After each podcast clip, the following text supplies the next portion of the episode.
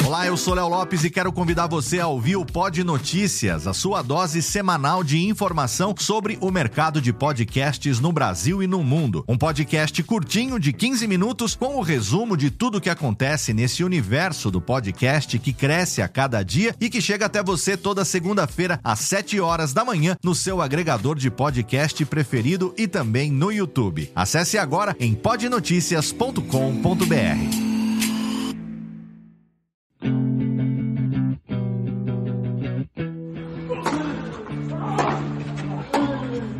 Drop Shot na paralela. O boletim sobre Roland Garros 2020, o Grand Slam francês em tempos de pandemia.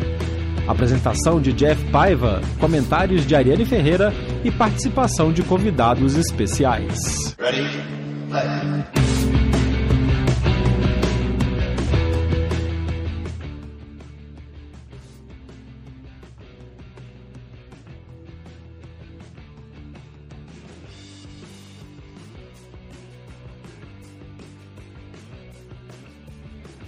Salve galera da Bolinha Amarela, Jeff Paiva e Ariane Ferreira chegando com o Drop Shot na paralela, penúltima edição de Roland Garros 2020.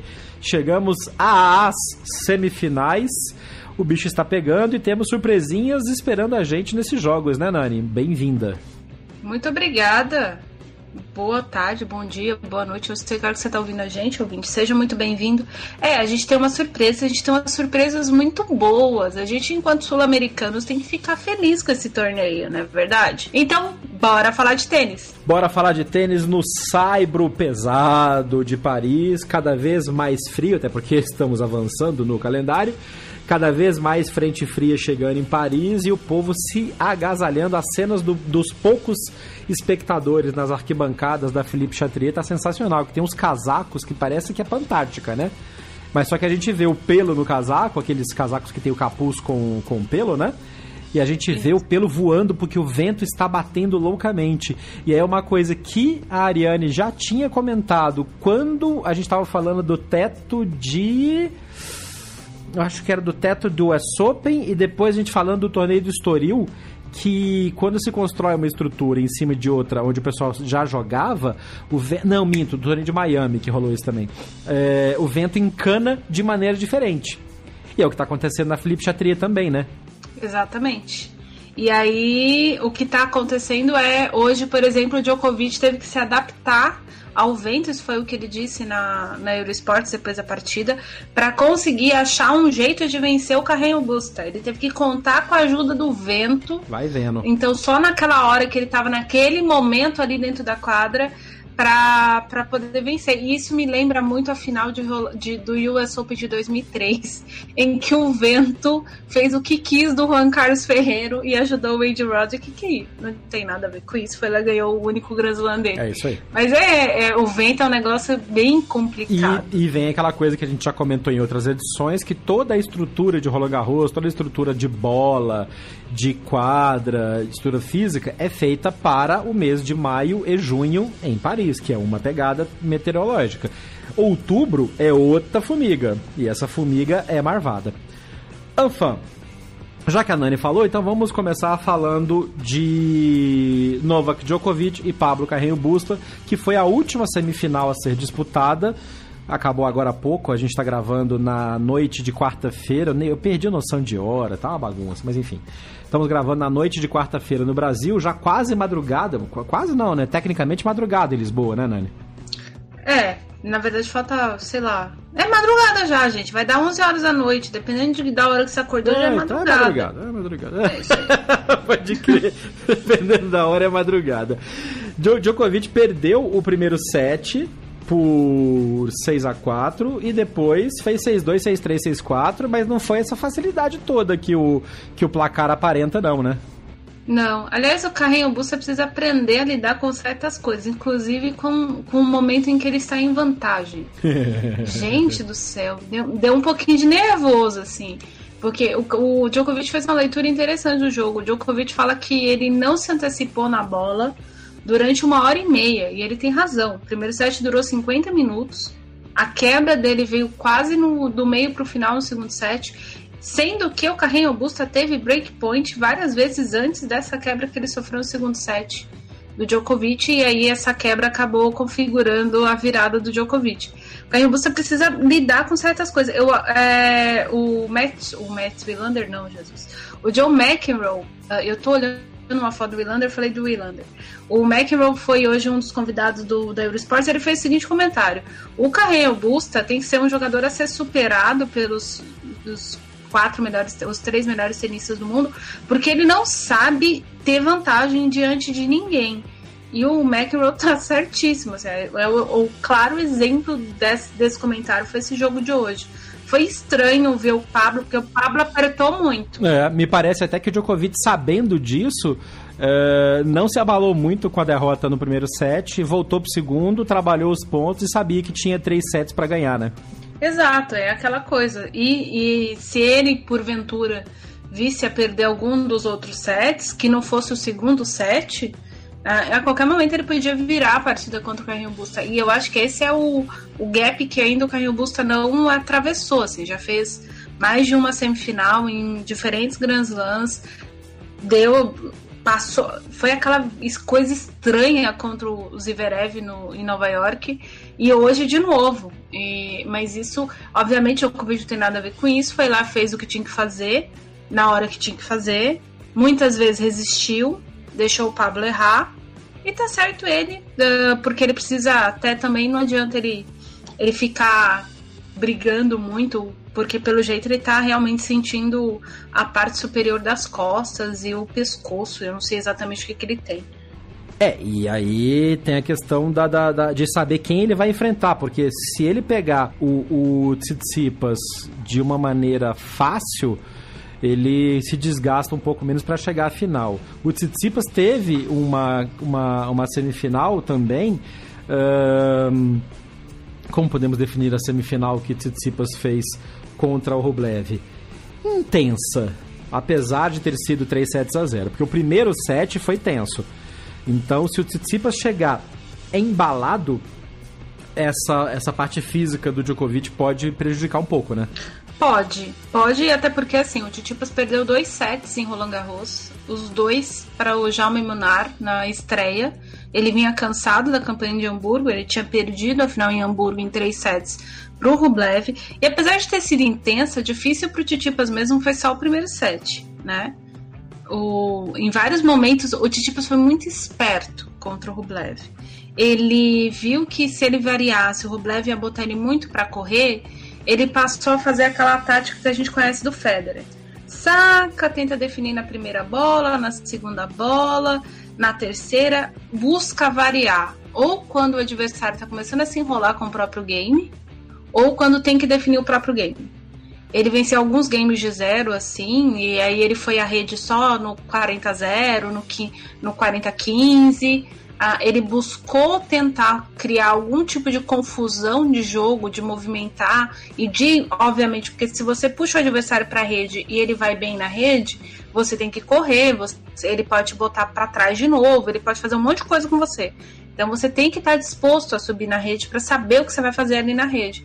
Então, o, até nesse ponto, o Titipas foi um pouco mais inteligente do que ele vem sendo, inclusive das formas como ele tem jogado ultimamente com o Rublev. O Rublev meio que se despirocou ali depois da quebra que ele, ele sacou pro set no primeiro set, 5 a 4 foi quebrado. Mano, ele tinha 5 a 4 foi quebrado e depois saiu do corpo, como diz você, é, né? ele deu uma despirocada, ele, ele tirou quase todas as raquetes da... Eu não sei se a TV brasileira mostrou isso, mas ele tirou quase todas as raquetes que tinha na raqueteira dele e entregou, e estavam todas com, com corda, tá? Entregou para trocar o encordoamento da raquete ou para aumentar a tensão. Não sei exatamente o que, que ele pensou. No intervalo do, do primeiro pro segundo set, as raquetes voltaram e ele, é, obviamente, assim, ele não perdeu. O Rublev também tá mais amadurecido. Ele não perdeu aquele foco que ele tinha de gritar com os 12 mil fantasmas. Ele, ele conversou um pouco com ele mesmo.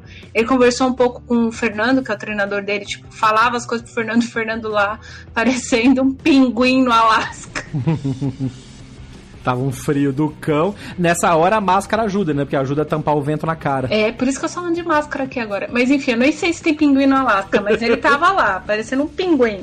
Enfim, era uma cena meio assim. Uh, o Tsitsipas fez a dele. Eu acho, eu acho que o Djokovic encara. Se o Djokovic está realmente com um problema no, na parte superior das costas, ele entrou. No, a TV mostrou muito isso, a transmissão, né? Aquela atadura que tinha no pescoço, tipo um, um uhum. grandíssimos salompas na Um tape Isso. É. Eu, eu, chamo de salompas, porque eu não sei falar esses nomes chiques, não. Enfim, ele tava grandíssimo no pescoço. Se ele realmente tá, a, a transmissão da Eurosports é, enfatizou várias vezes que o Djokovic recebeu atendimento antes da partida, no treinamento ontem, no treinamento de aquecimento hoje para jogar, nessa região do pescoço e a parte alta das costas. Então, com o Titipas jogando bem, com o Titipas mais descansado, o Titipas está num ritmo de não ter perdido muitos sets, é, ele pode dar problema pro Djokovic, mas é aquela coisa, né? É o Djokovic. É, vai dar trabalho de qualquer maneira. A outra semifinal, nossa, que jogão vai ser esse, benza Deus. Para começar, palmas para El Peck e Diego Schwartzman, que vitória em cima do Dominic Thiem, pelo amor de Deus. Que coisa linda de ver. Como é bom ver o, o Schwartzman jogando. E contra o amigo dele, né, Dominic Thiem. Que ele quase cegou. no, naquelas atividades do, do aberto de, de Buenos Aires, na bomboneira, o Schwartz deu uma bolada na cara do Tim, quase deixou o homem cego. Mas é, que jogo bacana que foi, cinco sets intensos. Dominique Thiem, para mim, na minha opinião, perdeu o jogo. O Schwartzman ganhou com o talento dele, mas o jogo era do Thiem para perder e o Thiem perdeu. Hum. Como diz a Nani, o Schwartzman tem nada a ver com isso, foi lá e faturou a vaga dele. E agora enfrenta o Nadal, que chega nadalisticamente sem ter sofrido no torneio até a hora da decisão, né? Como sempre, né? O que, que o Nadal faz em Roland Garros? Ele chega lá, ele dá bom dia pro boleirinho, pro árbitro de linha, cumprimenta o árbitro de cadeira, dá um oi pro rival e ganha o jogo. é isso que ele faz. 98 vitórias. O cara entrou em quadro em Roland Garros 100 vezes na vida dele. 100. Ele venceu 98 vezes. O que eu posso falar de um ser humano desse? Eu não posso falar nada eu simplesmente tenho que bater palma para ele também. Porque, aliás, o Sinner, a gente precisa dizer o seguinte: olha, o Nadal foi lá, deu uma aula, tal, mas calma, gente. O Sinner é um, um, um adolescente saiu das fraldas, para começar. Um petis. Ele é um petis. E eu nem sei falar petis em, em, italiano, que é o que a gente tinha que ter falado certo aqui. Mas enfim, um menino. É um ragazzo. É um, é um ragazzo, é um bambino, é um bambino. Piccolo, é um bambino, é, é um bambino, é um bambino. Piccolo é uma coisa mais, mais familiar, né? Como eu não sou parente dele, vamos chamar ele de bambino. É. é mas enfim, o... ele até deu muito trabalho no primeiro e segundo set. No terceiro set ele estava cansado, a campanha dele tem sido desgastante, ele vinha de fazer mais jogos antes de Roland Garros. Então tudo isso entra, entra a questão emocional. Você tá dois sets abaixo contra o Nadal em Roland Garros. E aí, se você não lê a biografia do Guga, você lê a biografia do Guga quando ele, ele descreve a primeira partida dele contra o Thomas Muster uh, em Roland Garros. Que ele olha pro Muster, o Muster ganhou o primeiro set, ele fala, ah, gente, eu vou embora pra minha casa e tal. Uh, enfim. É, e aí o Guga até fala que da segunda vez que ele enfrenta o Muster, que ele vai, vence o primeiro set, ele fala, ó, oh, ganhei o primeiro set. É o Muster, problema dele. Ó. oh. Né? E isso tá, isso é, tá, ele que lute. Isso é muito. E, e, outra, tô usando o Muster como exemplo, porque essa semana o Fernando Merigeni foi página no domingo. É, interna do L'Equipe, do especial de Roland Garros do L'Equipe, eles fizeram uma entrevista uhum. com o uhum. Fino. Uhum. Até o pessoal da Tennis View é, é, pegou a imagem da, da página e, e compartilhou no Twitter. E o, o mesmo fala, não tinha ninguém pior do que o Muster para se enfrentar em Roland Garros. Nos anos 90 era realmente o Muster, depois ali numa segunda escala o Brugueira. É, ele era o rei do Saibro, é, né? Ele era um, tanto é que ele tirou um monte de gente do nada, pessoas que já tinham desistido de ser tenistas profissionais, viraram top 20 aí por conta do Muster. Dentre eles, a Anastasia Sevastova é a pessoa mais, é. mais bem sucedida das pessoas que ele aconselhou. O Dominic Thiem também é uma pessoa que foi aconselhada sim, pelo Thomas Muster. Sim, sim. Então, é, tem todas essas questões. Por que eu tô falando do Muster? Porque o Muster dos anos 2000 é o Nadal. Boa! E com um grau de excelência muito maior, né? Então é muito difícil, assim, para um menino como o Sinner. Eu acho que o que o Sinner fez nesse torneio foi gigantesco para ele, para o tênis italiano. É, foi a primeira vez na história que a Itália tinha mais que três tenistas na terceira rodada do torneio e não tinha o Fonini na terceira rodada do torneio, que é o principal tenista do país. É, pois é. Ainda, ah, mas o Berretini tá melhor ranqueado. O Berretini tá melhor ranqueado. Mas quem tem mais títulos, quem tem mais nome, quem tem mais um monte de coisa ainda é o Fonini. Uhum. E então a gente tem que, que ter essa, esse ponto em questão. Assim, ele tá amadurecendo, o que prova que o Yannick Sinner vai dar muito, mas muito trabalho no circuito se ele não sofrer nenhuma lesão muito séria. E a gente torce para que ele não sofra lesão nenhuma, quanto mais uma lesão séria. É. É, então, assim, o, o, o Schwartzman vai chegar morto. Contra o Nadal, é, eu acho uma pena, mas eu acho muito difícil o Schwartzman. Eu também. Se recuperar. É. Eu, teremos, eu torço demais teremos Nadoli na final. Acho que não tem muito como escapar de Nadoli, né? Djokodal. Eu acho que tá muito mais fácil é. o Djokovic perder do Titipas, o que é difícil, uhum. do que o Nadal perder do Schwartzman. Eu também acho. Por N questões, dentre elas a física. Sim, sim. É, eu, eu, eu, o ouvinte sabe que eu prefiro Titipas no é. final. Ah, vá. Eu gosto de novidade. Eu ah, gosto vá. de novidades. É, agora, entre nós aqui, considerando que as condições normais de temperatura e pressão vão se manter, e teremos Djokovic e Nadal na final. Eu acho que é uma das finais em que os dois chegam mais inteiros, mais difíceis de, de prever, né? Nenhum dos dois tem algum handicap, alguma coisa que fala, não, tá muito mais para um do que para outro. Em chegando os dois e não sofrendo desesperadamente na semi, vai ser um jogaço. Posso falar a verdade, assim, o que eu acho? Por favor, sempre. Eu ar, então, eu tenho a impressão de que se for Djokovic e Nadal, Nadal vai ganhar em três sets. É mesmo? É, porque para mim, assim, pelas condições que a gente viu, incluindo o que aconteceu em Roma, só tinha, só tem uma pessoa, só tinha uma pessoa que chegaria ali e derrubaria o Nadal nesse torneio, que por um acaso seria a semifinal dele. Quem corria o risco? O Dominic Thiem. O Thiem perdeu para tá. ele mesmo, o fantasma dele e tal. Uhum. Eu não acho, eu já não achava que o Djokovic iria vencê-lo.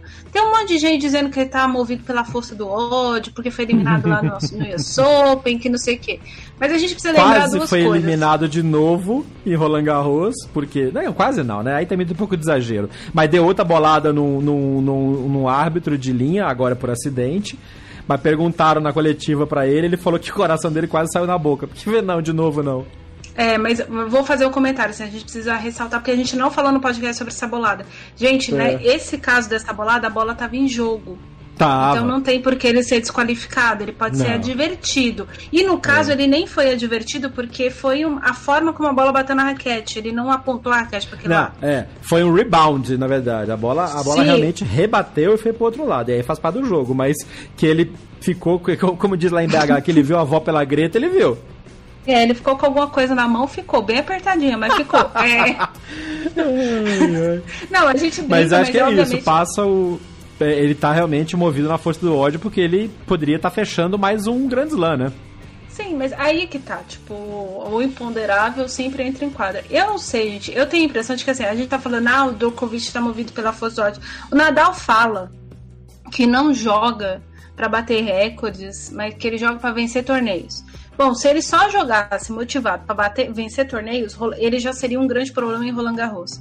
Considerando que ele pode empatar com o Roger Federer e se tornar uh, o quinto tenista da história a ter duas dezenas de Grand Slam em casa. Benza Deus. Eu acho muito difícil. É, é. Eu, eu fiz a conta na mão, eu acho que são cinco meses, né? A Graf, a Corte, o Federer e a Serena. Isso, Nadal seria o quinto. É, eu acho muito, muito, muito difícil tirarem esse Roland Garros do Nadal. Por quê?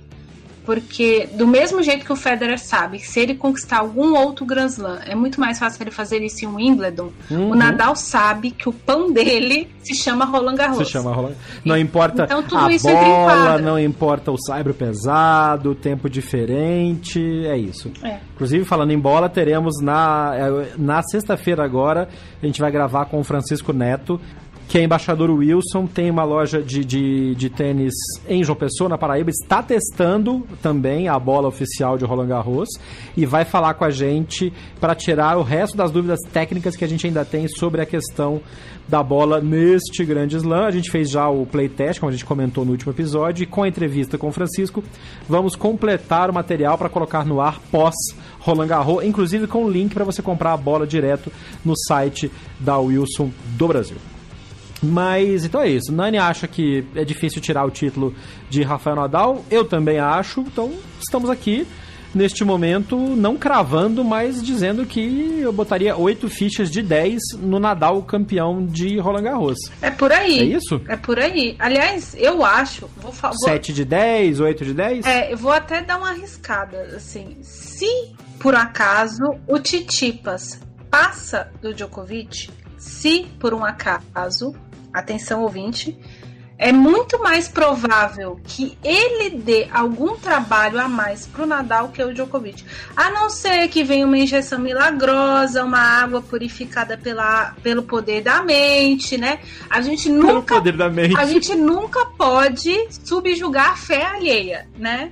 Mas assim, o Djokovic. Traz uma água do, do rio Ganges. Não é? E, o Djoko... e aquela coisa, né? O Djokovic estava com dificuldades para sacar no início da partida contra o Carrinho Busta. É. Então tem um monte de situações que são ponderáveis, assim. Óbvio que, que tem um monte de dia até domingo. Tem uhum. um monte de dia, ele pode se recuperar e tal, tomar um anti-inflamatório. Mas o que a gente tem visto nos últimos dias do Djokovic e o que a gente tem visto do Nadal eu aposto, eu aposto, não é que eu aposto, eu acho, é um achômetro, uhum. tenho para comigo de feeling que o Nadal vai ganhar esse torneio. Pronto. Muito bem. No, no, feminino, no masculino é mais fácil do que no feminino. Oi, eu sou a Luísa Stefani e você está ouvindo Backhand na Paralela. Vamos falar do feminino então, porque no feminino, enquanto você estiver ouvindo este podcast, provavelmente os jogos estarão acontecendo. Teremos Iga Swiatek enfrentando Nadia Podoroska da Argentina a partir das 10 da manhã, hora do Brasil. É, e depois, a seguir, Sofia Kenin enfrentando Petra Kvitova. Que belos dois jogos de semifinal, não? Fato, teremos uma campeã de Roland Garros inédita. Nenhuma das quatro ganhou Roland Garros. Agora, poderemos ter uma campeã de Grand Slam inédita, porque na chave de cima, a Iggs Viatek 19 tem Rosaninhos, mas que você já ouve falar de Sviatek aqui tem algum tempo, Tia Nani comenta dela faz um tempo, versus a história de Cinderela do de Roland Garros 2020, que é a Nadia Podoroska, que está vindo do Qualify. Uh, eu estava acompanhando a entrevista dela e depois do treinador dela ontem, e é muito legal isso falando, a gente tá tendo que remexer em tudo, porque o planejamento que a gente tinha pós Roland Garros era até a primeira semana e depois ir fazer alguma outra coisa, ver o que, que ia rolar, e os caras estão chegando na, na semifinal do torneio, é muito legal. Isso me lembra, quem assistiu o documentário é, Argentinos em Roland Garros, que foi promovido por uma marca de é, carros, uh, que não patrocina a gente, então eu não vou falar quem que é. é... E na, o documentário fala sobre os dois títulos argentinos em Roland Garros, né? O título do, do Vilas e o título do Gáudio. E o Gáudio tinha hotel reservado até no máximo a terceira rodada da primeira semana. Que barato. Chegou lá, como ele estava num hotel é, ponta de busca, como ele mesmo fala, ele era um hotel, acho que duas estrelas, era uma coisa assim. Ele chegou pro dono, pro gerente do hotel e falou: Olha, eu ganhei meu jogo hoje, eu acho que eu fico até sábado. Aí o cara virou para ele e falou assim: Sabe o que, que a gente acha? Que tinha um pianista. Ah, é genial esse documentário porque tinha um pianista que tocava em todo o jantar. E como eles não tinham dinheiro, ele e o Franco Davim jantavam no restaurante do hotel.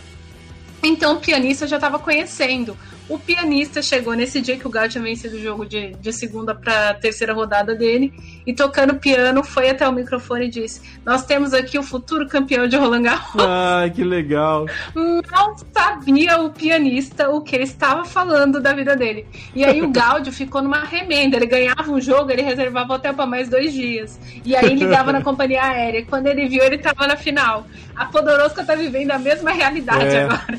Argentinos é muito legal. Paris, meu Deus. Não, é, muito, é muito bacana isso. E vai ser sensacional se isso se concretizar, porque realmente ela é uma pessoa uma pessoa espetacular e mas vai pegar uma baita pedreira com a Sviatek, né? Sim. A Sviatek muito provavelmente vai cometer o crime, né, de, de eliminar a Podoroska, acabar uhum. com o de todos os sul-americanos. na é verdade. Aliás, daqui a pouco a gente vai falar sobre sul-americanos nesse torneio. Isso. É, mas enfim, a, a, a Iga tá jogando um tênis absurdo, de verdade. Ela tá, eu vi o jogo de duplas dela hoje, ela tá na semifinal. Também tem isso, tá na semifinal de simples e de duplas. E sorte do povo que não tá tendo dupla mista, né? Ela tava na semifinal também, que a bicha tá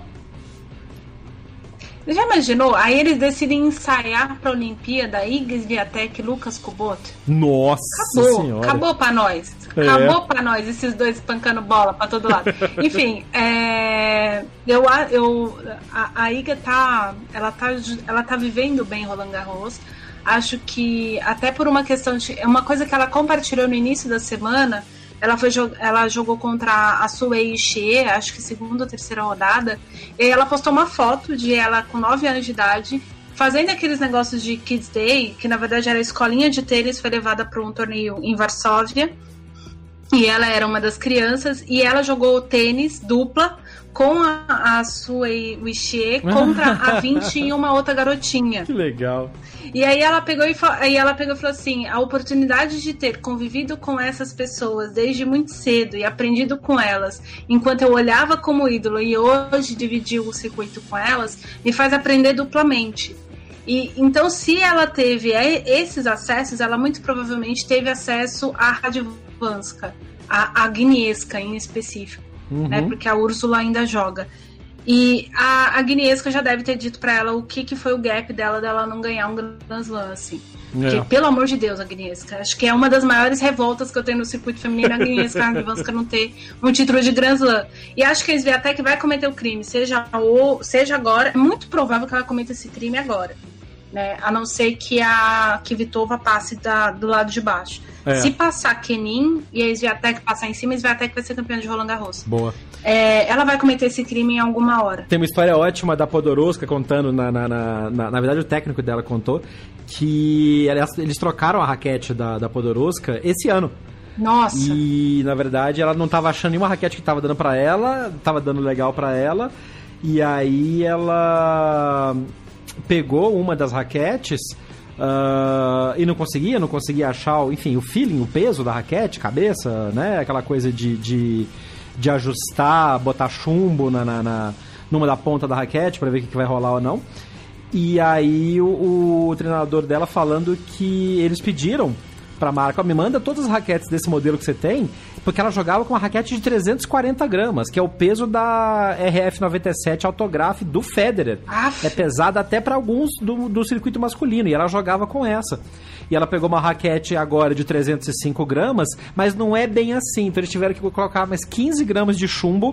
E aí, mais pra frente, num backhand na paralela, eu vou, vou trazer um especialista em raquete para comentar sobre isso, a questão de como ajustar, botar mais peso na cabeça, mais peso no cabo, mas tem quatro meses que ela tá jogando com esse setup de raquete e ela saiu ganhando tudo. Então, quer dizer, parece que funcionou, né?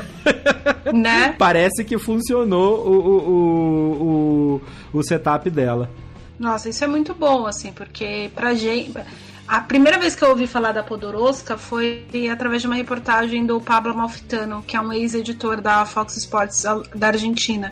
Uhum. E ela tinha, sei lá, 16 anos e ele já dizia: ela vai fazer semifinal de Grand Slam no mínimo. Olha que legal. E eu até mandei uma mensagem para ele, falei, olha, Pablo, você tava certo, assim, quando ninguém tava acreditando na menina, que era aquele negócio, ah, é só mais uma Argentina, uh, o circuito, o, o, a Argentina achou que a última grande mulher deles ia ser a Gisela Duco, e aí acabou, é. né?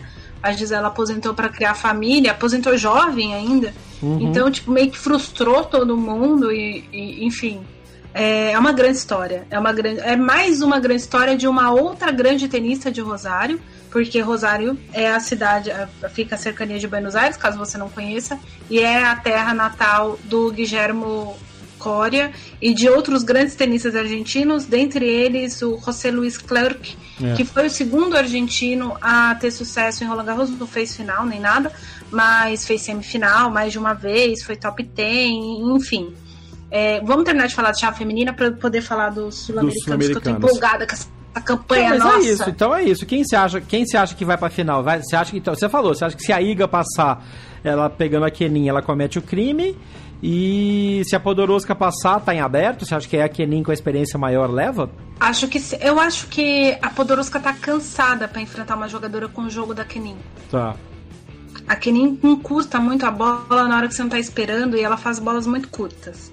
É, mas como aqui. É, a, a, inclusive a tática que a Podoroska usou contra a Svitolina foi baseada nisso. Quadro, saibro pesado, bola pesada, vamos encurtar, vamos cansar a Svitolina. Exato. Funcionou. Só que agora pode ser o jogo virar contra ela, né? É, e, e tem um, um, detalhe que daí, no caso, se a final for com a Kenin, que conta a favor da Podoroska, é o fato da Kenin não ter achado o saque dela nesse torneio ainda. É a, Kenin ela tá improvisando o saque, né? É. É, apesar de ser uma jogadora que. E, e, essa, eu acho que esse é o grande mérito do, do pai da Kenin na formação dela. Ela não é uma jogadora que trabalha com um único tipo de saque, ela tem mais de um tipo de saque, uhum. ela trabalha com mais de um tipo de tática no jogo. E isso pode fazer com que ela consiga vencer a Kvitova. Acho muito difícil porque a Kvitova tá batendo muito forte na bola e tem um outro componente. A Kvitova tá jogando com o coração. Isso não quer dizer que as outras não estejam jogando, cada uma delas está construindo a própria história. Sim. Só que Roland Garros se tornou um grande torneio para Kvitova, porque foi lá que ela provou a mão dela depois do incidente. Do, do incidente, não, né? Uhum. Do, da porcaria é, lá do, do cara que invadiu a casa dela. E, exato, e, e, cortou a mão dela porque tava tentando roubar a casa dela. E quase destruiu a vida da é. menina. Então, a Roland Garros se tornou. Ela tem um. Agora ela tem uma, uma liga afetiva muito importante com o torneio. Na hora que ela foi cumprimentar a Shuai uhum. na quadra, na saída para o jogo de quarta de final, ela chorou diante da Shuai. A Shuai ficou até meio sem ação. Ela chorou na coletiva de imprensa. Eu acho que. O que, que tá acontecendo? Você acabou de ganhar, amiga. Para de chorar, né? Tadinha da Shuai. E, a Shuai é maravilhosa, então, tipo, a Shuai entendeu a situação ali. Mas eu acho que esse elemento carrega a Kvitova para final. E aí, se for a Podoroska, uh, mais fácil, acho mais fácil ainda para Kvitova a Iga corre o risco de cometer o crime contra a Kenin com um pouco mais de segurança, mas também não acho impossível, caso ela passe, ela vencer a Kvitova na final. Por quê? Porque a, a Iga tem um jogo mais de saibro perto da Kvitova. Isso. Uhum. E tem um outro detalhe. Hoje, hoje a Kvitova na coletiva, na coletiva da Kvitova, perguntaram para ela: ah, oito anos depois, desde a sua última semifinal aqui em Roland Garros, você é uma jogadora melhor hoje no Saibro? Aí ela pega e surpreende todo mundo e diz: Não, eu sou a mesma jogadora. Uau. Se ela é a mesma jogadora, ela corre o risco de ficar na semifinal. É, é Boa. isso. Fala galera, aqui é o Bruno Soares e você está ouvindo o Backhand na Paralela. É... Quer falar do Sul-Americano agora ou a gente fala da semifinal do Bruno primeiro? O Bruno tem a ver com a semifinal. Então vamos falar primeiro do Bruno, depois a gente fala dos do sul-americanos. Tá bom. O que eu quero falar do Bruno é que foi a primeira vez em muito tempo que eu vi o Bruno full pistola. Olha. Ele tava muito puto. Mas por quê? Porque ele pegou uma carninha de pescoço que a gente já, já comentou em outros episódios anteriormente, que é o, o a dupla Rajiv Ram e o Salisbury. E assim, o Salisbury é um jogador correto, é um jogador, um bom duplista e tal, parará. Mas o Rajiv Ram é uma puta de uma carne de pescoço. O cara tem um, um, um, um um spin na bola, um controle absurdo. E, como sempre, o Bruno conversou com a gente logo depois do jogo, falando sobre como é que foi o resultado. Fala, Jeff. Valeu, amigo. Porra, jogaço hoje. É... Não, jogo muito no detalhe. A dupla hoje, número um da corrida, campeão da Australia Open, eles vêm com uma confiança muito grande. Né? Já vinham antes, né, no início do ano e, e é, pós break, pós é, o retorno do circuito também, que seguiram na mesma pegada. É, são dois caras que jogam muito tênis, né? O, o Rajiv hoje jogou um nível altíssimo de tênis, realmente estava indigesto ali no saque. Mas a gente vem jogando bem também, a gente vem com confiança, vem com energia alta. Eu acho que hoje a gente segurou muito o jogo na nossa energia ali, de, de continuar acreditando, de não baixar a cabeça hora nenhuma, né, nos momentos de dificuldade. E, e, o resultado veio, né? Conseguimos conectar muito bem ali os últimos dois games do jogo. Inclusive foi aquela baita bola ali no 30 iguais para buscar o match point.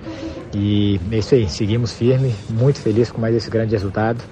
E é o que eu tenho falado, tem que continuar surfando essa onda, né? De, de confiança, de, de alto nível de tênis, porque é tão difícil, né? Chegar nesse, nesse nível de confiança e nesse momento que tem que aproveitar ao máximo. E aí tem duas coisas a se destacar nisso. Uma é o Pavic tava pilhado, virado no giraia, no acerto e no erro, né? O povo de duplas tá meio louco nesse torneio, né? Todo mundo. não tem um. Não, e aí aconteceu uma coisa que fazia tempo, fazia tempo que eu não via acontecer, que é o Bruno jogar a raquete no chão.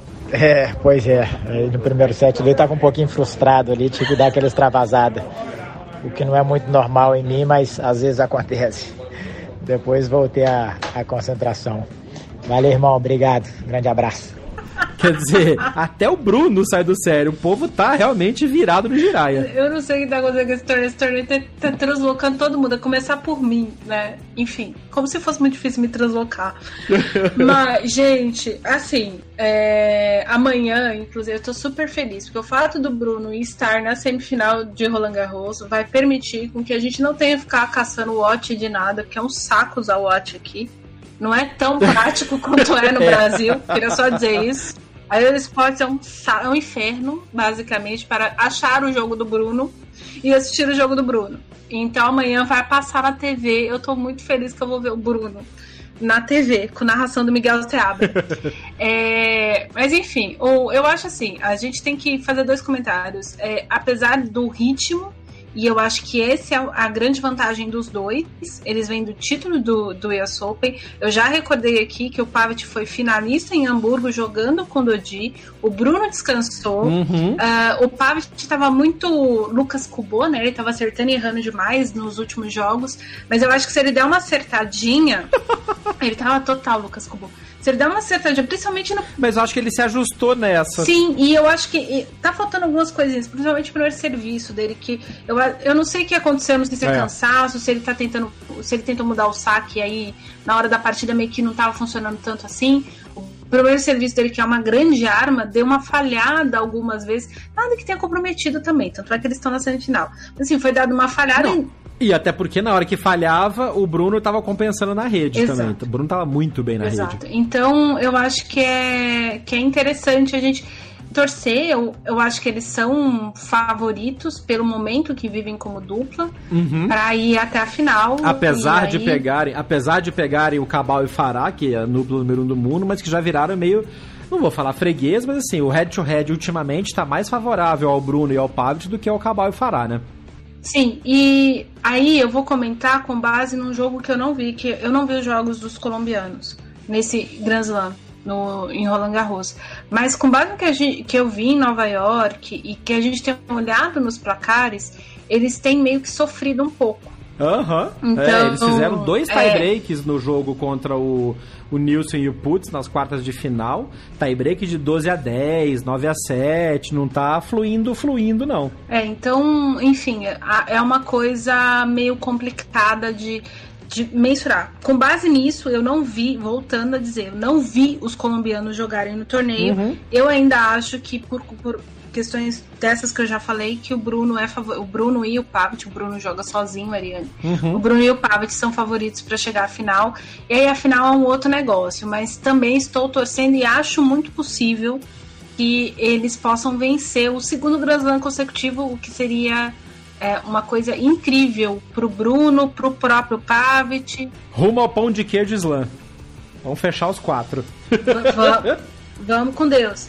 E o Bruno falou em corrida. Se você não está familiarizado com a linguajar dos tenistas, corrida é a referência ao ranking é. para classificação para o ATP Finals. Então eles chamam de corrida, ou Run to London, ou Ranking to London. Race, race to London. Esses, os, race to London também.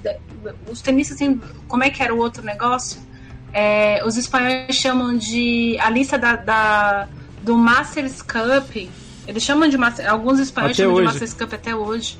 Até hoje. É. É, então, é, são as é, formas como as pessoas tão, se referenciam. Eles já estão classificados, né? Porque eles ganharam o US Open e o, o, inclusive o Han e o Salisbury estão classificados porque ganharam a Australia Open. Então os campeões de Grand Slam estão automaticamente classificados para o Finals, que vai ter o masculino, ao contrário do feminino, que foi cancelado porque seria disputado na China e não está dando para ir para a China.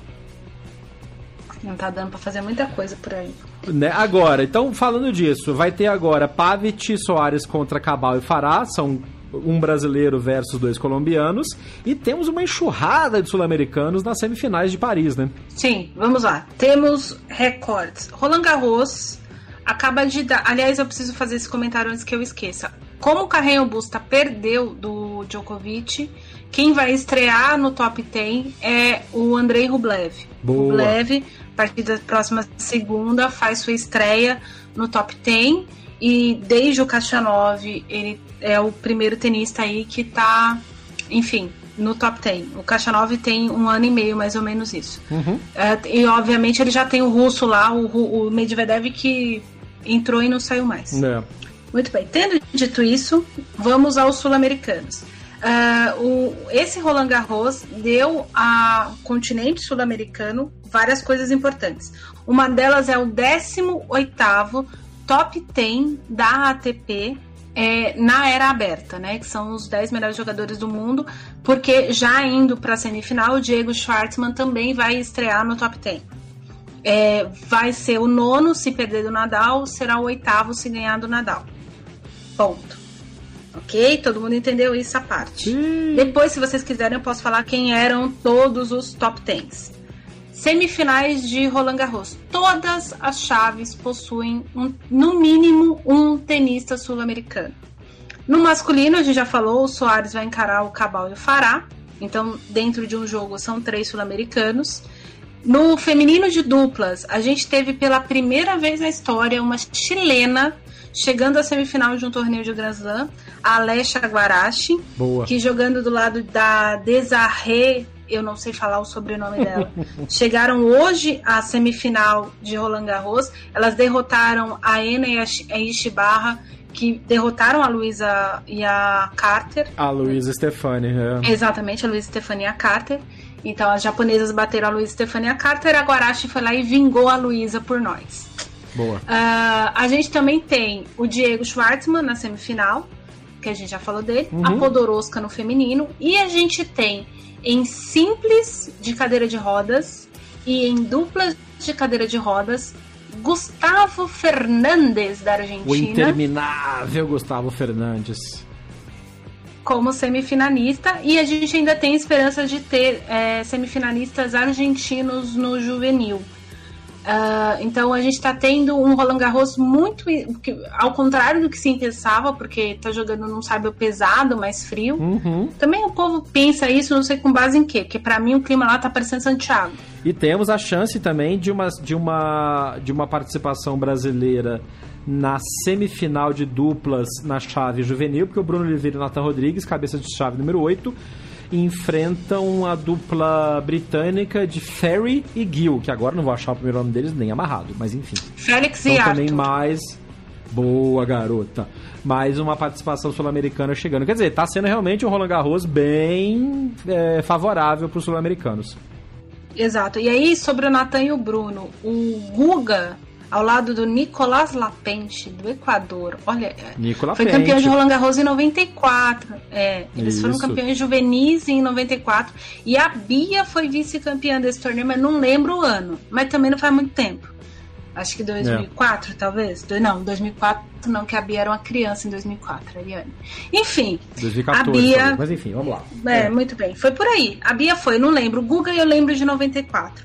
É, mas é isso, minha gente. E só pra não dizer que não falei das flores, os, dos 18 semifinalistas que foram. dos 18 sul-americanos que foram top 10 em algum momento da carreira ah, da ATP, 11 são argentinos, né? O Guilherme Vilas, o José Luiz Clarke, o Paco Mancini, o Martin Jait, o Davi Nabandian, o Guilherme Coria, Gaston Gaudio, Guilherme Canhas, Mariano Puerta, finalista de Roland Garros em 2005, a pessoa que perdeu de Nadal e fez esse crime com a humanidade. Juan Martin Del Potro, Juan Mônaco e o Diego Schwartzman agora. Do Brasil, a gente tem o Gustavo Kirten. Do Chile, a gente teve como top 10 Marcelo Rios, que foi número 1 um do mundo, Nicolas Massu, hoje treinador lá do nosso querido amado Dominic Thiem, Fernando Gonzalez. No Equador, Andrés Gomes, campeão de Roland Garros em 1981, o Nicolas Lapente e o paraguaio Atenção você que não sabia que tinha um top 10 paraguaio. Victor Pet, que foi número 9 do mundo nos anos 80. Prazer, Jeff Paiva. Eu acho que é não isso. Não sabia, assim, gente... do Paraguai eu não sabia. Muito bem. É, foi nos anos 80. Foi em 80. É isso aí. Mas é isso, minha gente. Muito bem, este foi o Drop Shot na paralela, rapidinho, rapidinho, para falar das semifinais que estão formadas para Roland Garros 2020. A gente volta para falar do resultado final no domingo ou na segunda-feira, porque, né? Temos que ver como é que vai ser o horário, a questão da, do. Sim. Até que hora o Nadal vai arrastar o jogo, então. Mas fique ligado, os jogos estão passando no Sport TV e na Band Esportes aqui no Brasil, além do aplicativo de Roland Garros ao vivo e em Portugal, Ariane Ferreira assiste na Eurosport, é isso? Exatamente. Eurosports aqui com Miguel Seabra, meu amigão. É isso, minha gente. Fique ligado, a gente volta com os resultados no final de Roland Garros e fique alerta porque na semana seguinte a gente chega com o review completo das bolas oficiais de Roland Garros da Wilson e a dica para você onde você comprar a bola, tanto a oficial de Saibro mais pesada, para quem tem um jogo bom, um jogo grande, como para quem quiser comprar a bola All Court, a bola para todo tipo de quadra, para quem tem um joguinho mal menos tipo o meu. Eu sou Jeff Paiva, você esteve com a Ariane Ferreira no Drop Shot na Paralela. A gente se vê no próximo episódio. Você ouviu o Drop Shot na Paralela. Não deixe de acompanhar diariamente as informações atualizadas no Twitter, Facebook e Instagram. BH na Paralela. Este podcast foi publicado pela Radiofobia Podcast Network.